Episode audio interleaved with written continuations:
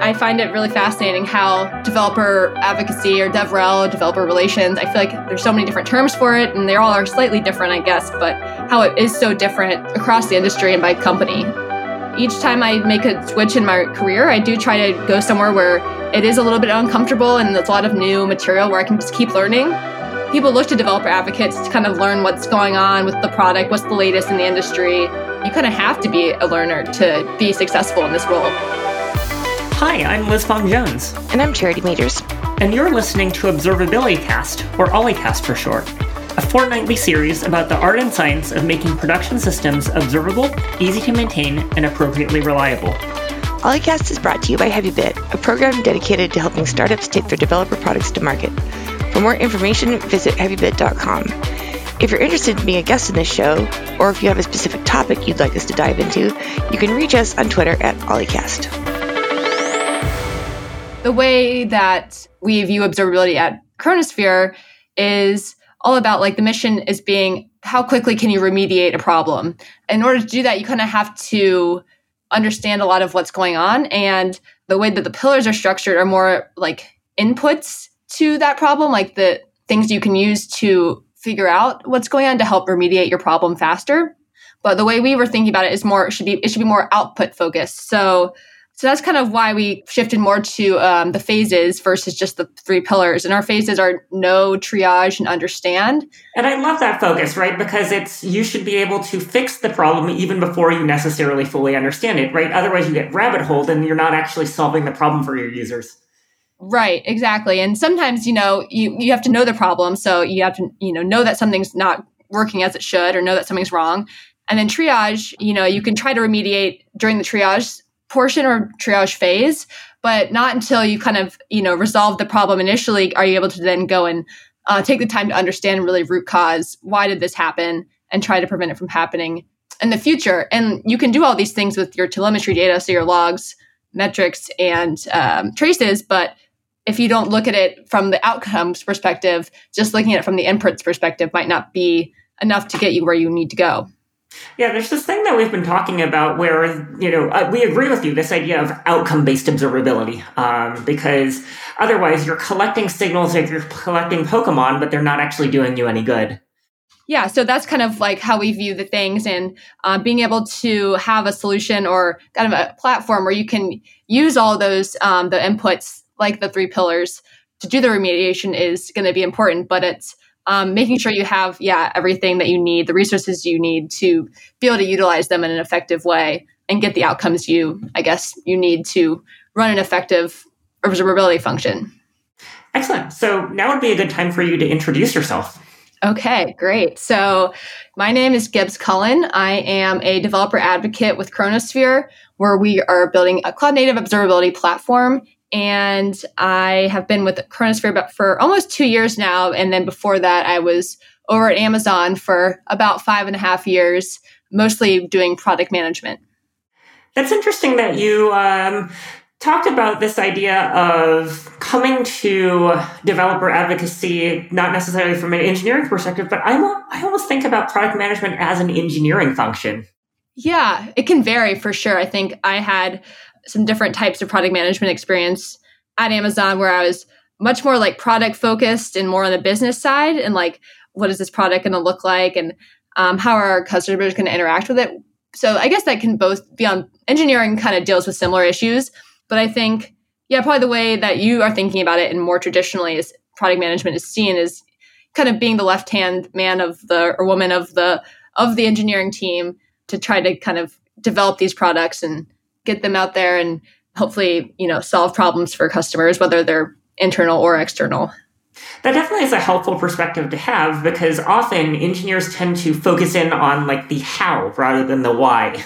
So it's really helpful to, you know, understand how are people in going to use this. Yeah, definitely. And so yeah, no, I think all that kind of product management experience really gave me a lot of because uh, I didn't really know what a developer advocate really was prior to Chronosphere. I know we have some like developer relations and developer advocates within Amazon, more so in like AWS, but um, but it was all I kind of what appealed to me about that role is where it was just like it was more focused on the the how and and also the why and like it was all about like helping promote your your product um, more so and trying to get a better understanding of what customers were looking for or, you, or your users were looking for and trying to articulate that back to like build a better product yeah, it feels like that's something that every company that works in developer tooling absolutely should have, but that not everyone does have developer advocacy or at least a robust developer advocacy department. Um, it definitely varies. I mean, I'm the only developer advocate at Chronosphere, for example. I mean, we, although you're hiring though, right? We are I, I hiring. hiring. We are hiring, so that's that's good. We need we definitely need to keep building this function out because I think it is a very valuable function, and there's many different components of being a developer advocate, and I think it's really hard to like have someone that focuses across the board. Um, right. We were preparing for this, and and uh, Chronosphere has recently announced tracing, but it, your bread and butter has been metrics for the past couple of years, and that's kind of yeah. So exactly, and so I think right having more people to kind of focus more in on these different lanes of the company um, will be important. It's definitely a really interesting space, though, and it is. I find it really fascinating how developer advocacy or DevRel, developer relations. I feel like there's so many different terms for it, and they all are slightly different, I guess, but how it is so different across the industry and by company. So it's been an interesting space to be in.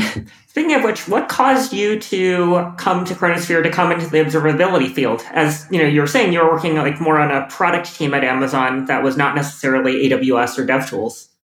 So yeah, I think I was at Amazon for five and a half years, and um, during my time there, I went progressively more to like smaller and smaller teams and like more earlier stage products. Um, I mean, all under the umbrella of Amazon, of course. But um, my my last uh, role at Amazon was on this team within AWS that launched this new program called Data Lab, and it felt like a startup because I was one of the first product managers. It was a really small team and kind of got to wear a lot of hats and do a lot of different things. And so that really whet my appetite to want to join a startup outside of the Amazon umbrella, where the stakes are a little bit higher, and this everyone I feel like it has to really come together on that common vision.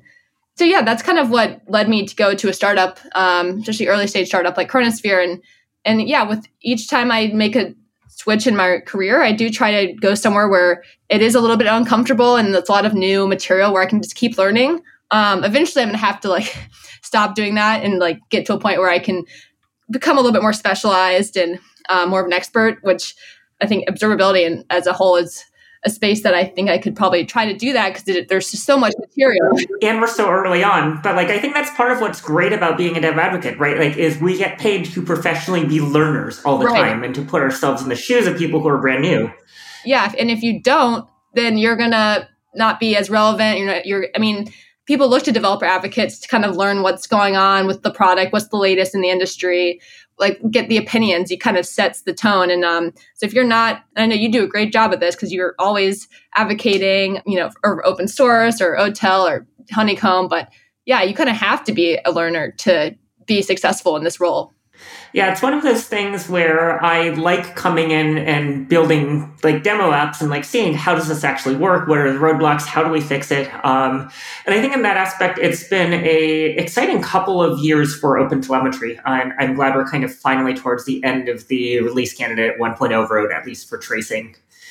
But now we have to conquer metrics, and now after that we have to do logging, and after that we have to do continuous profiling. There's, yeah, you know, never ends. Yes, the pillars are bullshit as far as like collecting them all, but you know, no, they all provide some amount of value. So like yeah. unlocking that value for for open telemetry ecosystem customers is important. Exactly. I think yeah, like having them together is going to provide more value than having them all just be independent. Um, so that definitely makes sense. But yeah, never ending amount of work to do.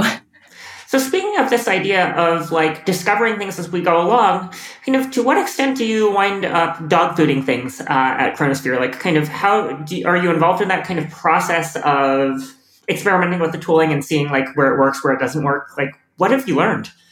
We definitely um, dog food all of our products, and we use Chronosphere for our own monitoring um, and observability needs and purposes. And so I get excited by that because we're our own customer, that means that we're going to want a product that's you know as efficient and cost effective and all these other things that you know our customers might want. So that kind of keeps keeps us honest, I guess, with what we are really providing uh, and making sure we're continually making a better product. So I personally don't do a lot of the the testing of products and while they're being developed. Like once they are developed, I will definitely play around with them. But I know like our engineering teams are very involved with dog fooding during development and then also like once we have new products rolled out, we continue to use them. Yeah, it's one of the fun things that we've done, at least with regard to Honeycomb, is treating our dog food environment as user acceptance testing, right? It's the first to get the new release. If it breaks, we'll find out about it pretty quickly. And that way we get a chance to, you know, give it one last test before it goes and reaches all of our customers. Yeah, and that's really important because otherwise you're going to be relying on your customers to kind of give you all this feedback and sometimes you know you might not get everything that you need out of that kind of feedback loop. Yeah, there are definitely a couple of traps with that though, because right, like if you're an expert in the product, you're not going to necessarily see things that someone who's a non-expert is going to is going to notice. Yeah, that's true. Especially in like observability and products like Honeycomb and Chronosphere. I get I, you know, we have engineers that are a lot of people came from observability or kind of had an understanding of monitoring and metrics beforehand, and so and that's not the case for a lot of our customers. Where a lot of engineers there are still kind of new to the space. Right. It's that exciting thing where people are embracing this journey of production ownership, right? And that means you have to learn all these tools that previously other people were doing for you. Right, exactly. And so but that kind of gets to your point of like sometimes if you are too close to the problem and if you are an expert, like you might not see all the different angles. So I think, yeah, we definitely have to be aware of that, um, especially given that we have our engineering team is probably not the most representative of like the overarching engineers that are working in observability across all these different companies that are adopting these cloud native monitoring or you know observability solutions. So but yeah i think we do a good job of testing ourselves and then always looking for you know feedback from customers or users of our products. Speaking of cloud native you mentioned that you know you are conceptualizing chronosphere as this cloud native observability solution what does it mean to you find kind of for a observability solution to be cloud native? You know, I know that the CNCF has TAG observability. How do these things relate to each other? I think for us, like the shift to cloud native, I mean, it's still ongoing and it hasn't, I feel like it came into conception not even that many years ago, but it's kind of forced companies to kind of reevaluate how they manage their infrastructures and everything. Because I think the shift going from kind of more VM based architecture infrastructure to kind of more application or microservices based, like container based um, architectures is just like driving an explosion in metrics where, you know, people we talk to are, they're seeing 10 to 15 times more metrics than they used to um, in their old like VM based.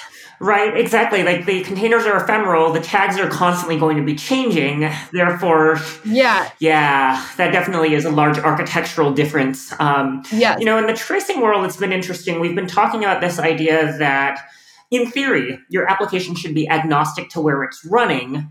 And therefore, the difference as far as the tracing signal is concerned is simply that you have an encouragement to proliferate more microservices that you need to understand better, but it's not necessarily a change to the format the data comes in.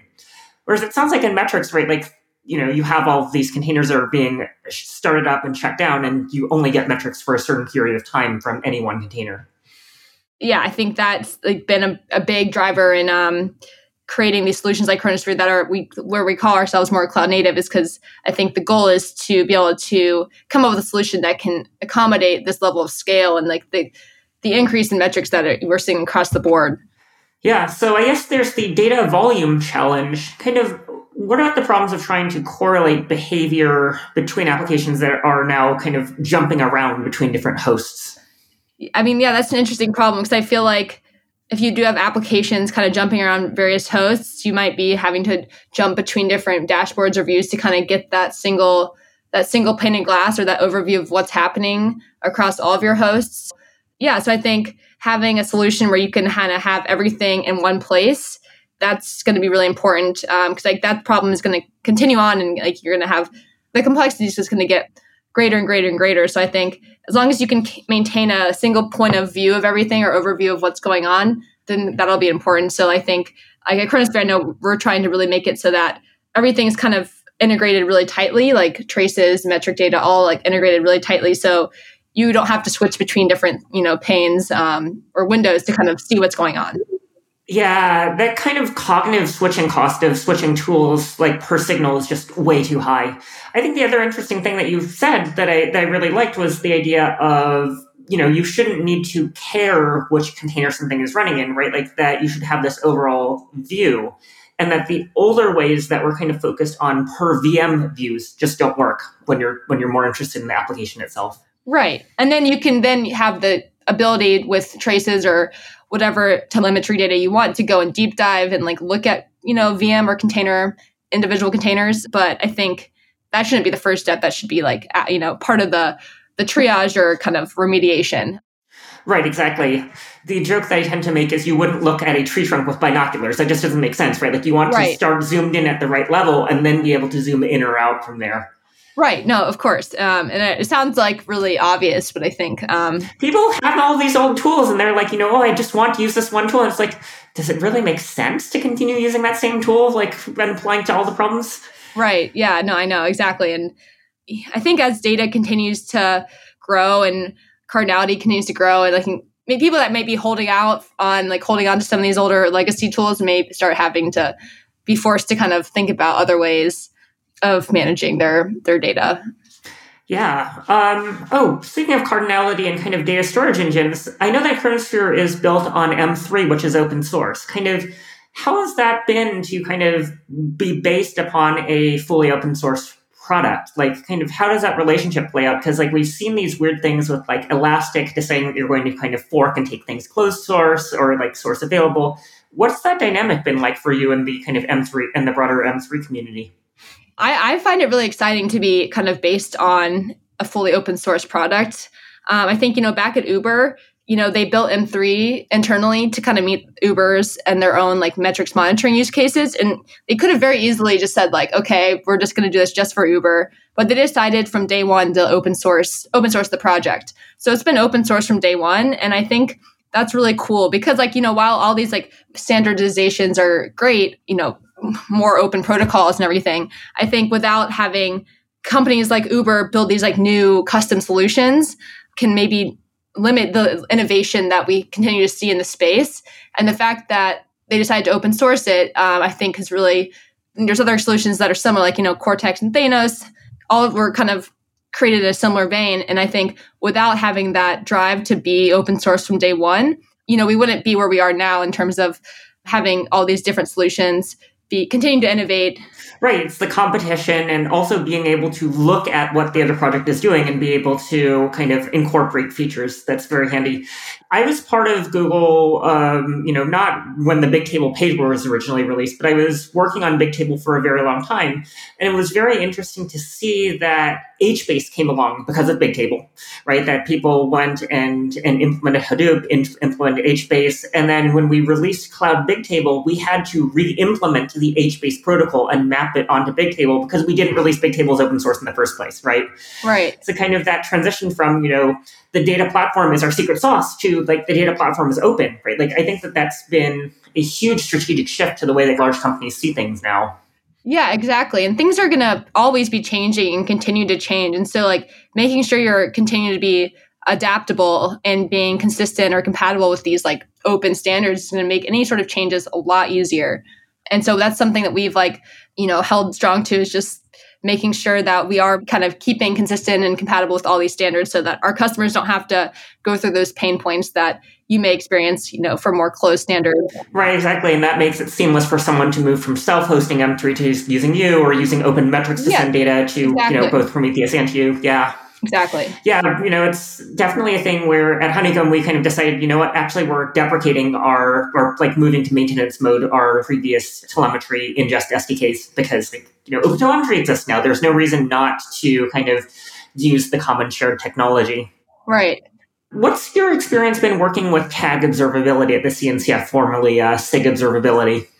Yeah. So I, I've started kind of uh, regularly attending and participating in the tag meetings, maybe uh, beginning of this year. And it's been an interesting experience, kind of just kind of sitting in and now getting to a point where I feel like I'm participating a bit more. You know, one of the chairs, Matt Young, he really is has a lot of these ideas for ways to kind of grow engagement with the tag. So I'm kind of helping out a little bit with that. And a lot of the these efforts are going to be eventually to kind of try to recruit people of different backgrounds and of different roles and not uh, in you know of different interactions with observability because right now I think a lot of people I've talked to want to get more involved with the tag and like really like what they're doing and want to be more involved with open source. But I think it's a little bit hard to get yourself in there um, since we do most of the people that are running or kind of highly involved with the tag you know are experts in the field and experts in the field maybe work at vendors or work at kind of companies who've done this a long time yeah they're mostly engineers we don't have many end users don't have many people that are not engineers so i think i would love to see and i think the you know the tag is working to try to to do initiatives to try to recruit more people that kind of can have a more representative voice and perspective of what's going on across these CNCF observability projects as a whole, and not just from the perspectives of these like vendors. Yeah, it's kind of interesting to see the balance between the SIG instrumentation in Kubernetes and then the overall tag for the CNCF, as well as the OpenTelemetry project. There are so many interesting efforts going on there, and I'm glad to see that all of us are kind of focusing on expanding the set of voices that are represented at the table. Exactly. And I think, you know, part of me also like feels like, you know, there's so much mind share to be kind of like spread across these groups. And I know that they are all their own thing and kind of siloed, but I've always been curious to see if there was like ways to kind of get these groups together and like maybe collaborate because a lot of the groups do have similar goals and missions. So I'm still new to all of it a little like for the most part, but um, I think that would be an interesting thing to to see in the future if, if that would be of, at all possible. Awesome. So, kind of the last thing that I wanted to talk about is um, so both Honeycomb and Grafana and Chronosphere have announced like fairly large funding rounds in, in the past couple of months. What does this mean for our space? Yeah, I know it's it's kind of crazy. And congratulations, by the way. Yeah, well, congratulations to you as well. Very exciting, and it is kind of crazy to see all of this funding come together in this space like in such a short amount of time. But I think it really just goes to show that there is a really pressing need for observability and these types of solutions in the market.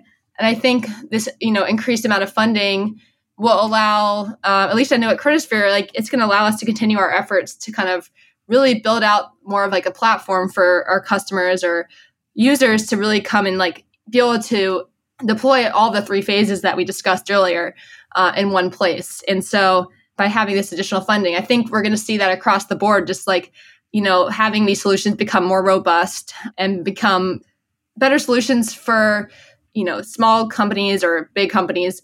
I think we'll start seeing a lot more come out of these companies with the additional resources and funding. Yeah, it's definitely a thing where all of this investment in this space means that we can develop things that are kind of both individual to our companies as well as things that kind of raise the tide for everyone and help everyone get better at this. Right, exactly. It's going to be definitely a very interesting time, but like I'm glad that we're still in this phase where we can contribute to these common solutions and kind of raise awareness of the outcome based observability rather than kind of fighting over the definition of observability. Yes, I agree. Yeah, the other thing that I think is really cool about this is it kind of validates. Um, I don't know if you've seen the Stripe Developer Coefficient Survey um, from a couple of years ago. Hmm, I don't think I have. But Stripe basically interviewed a bunch of engineering teams, and they basically said we're spending 17 hours out of every 40 hours on kind of break fix work. And it's like, really, you're you're like that's 45 percent of your week that's just gone like that, right? Like we all deserve so much better than that, right? Yeah. And I and observability, I think, is this huge piece of it that is finally getting kind of invested in enough that we can make it table stakes for everyone. Right. Yeah. Exactly. I mean, because it's it's not sustainable to like you know have an operation where your developer headcount growth and your metrics growth are going literally together. Um, so I think you know these solutions and platforms um, like Honeycomb and Chronosphere eventually, I feel like they're going to get more robust and more powerful where you know, these companies can rely on them more and not have to like put people behind the problem necessarily. Awesome. Well, thank you very much for joining me today. Uh, it was a pleasure having you on the show. Yeah, thank you so much. That was a delightful conversation that I enjoyed, and I hope you did too. If you're interested in being a guest on the show, or if you have a specific topic you'd like us to dive into, you can reach us on Twitter at O11ycast. To learn more about HeavyBit, visit heavybit.com. And while you're there, check out their library. It's packed with amazing talks on sales, marketing, product, and general management from founders of developer tools companies and other industry leaders. Hope to see you next time.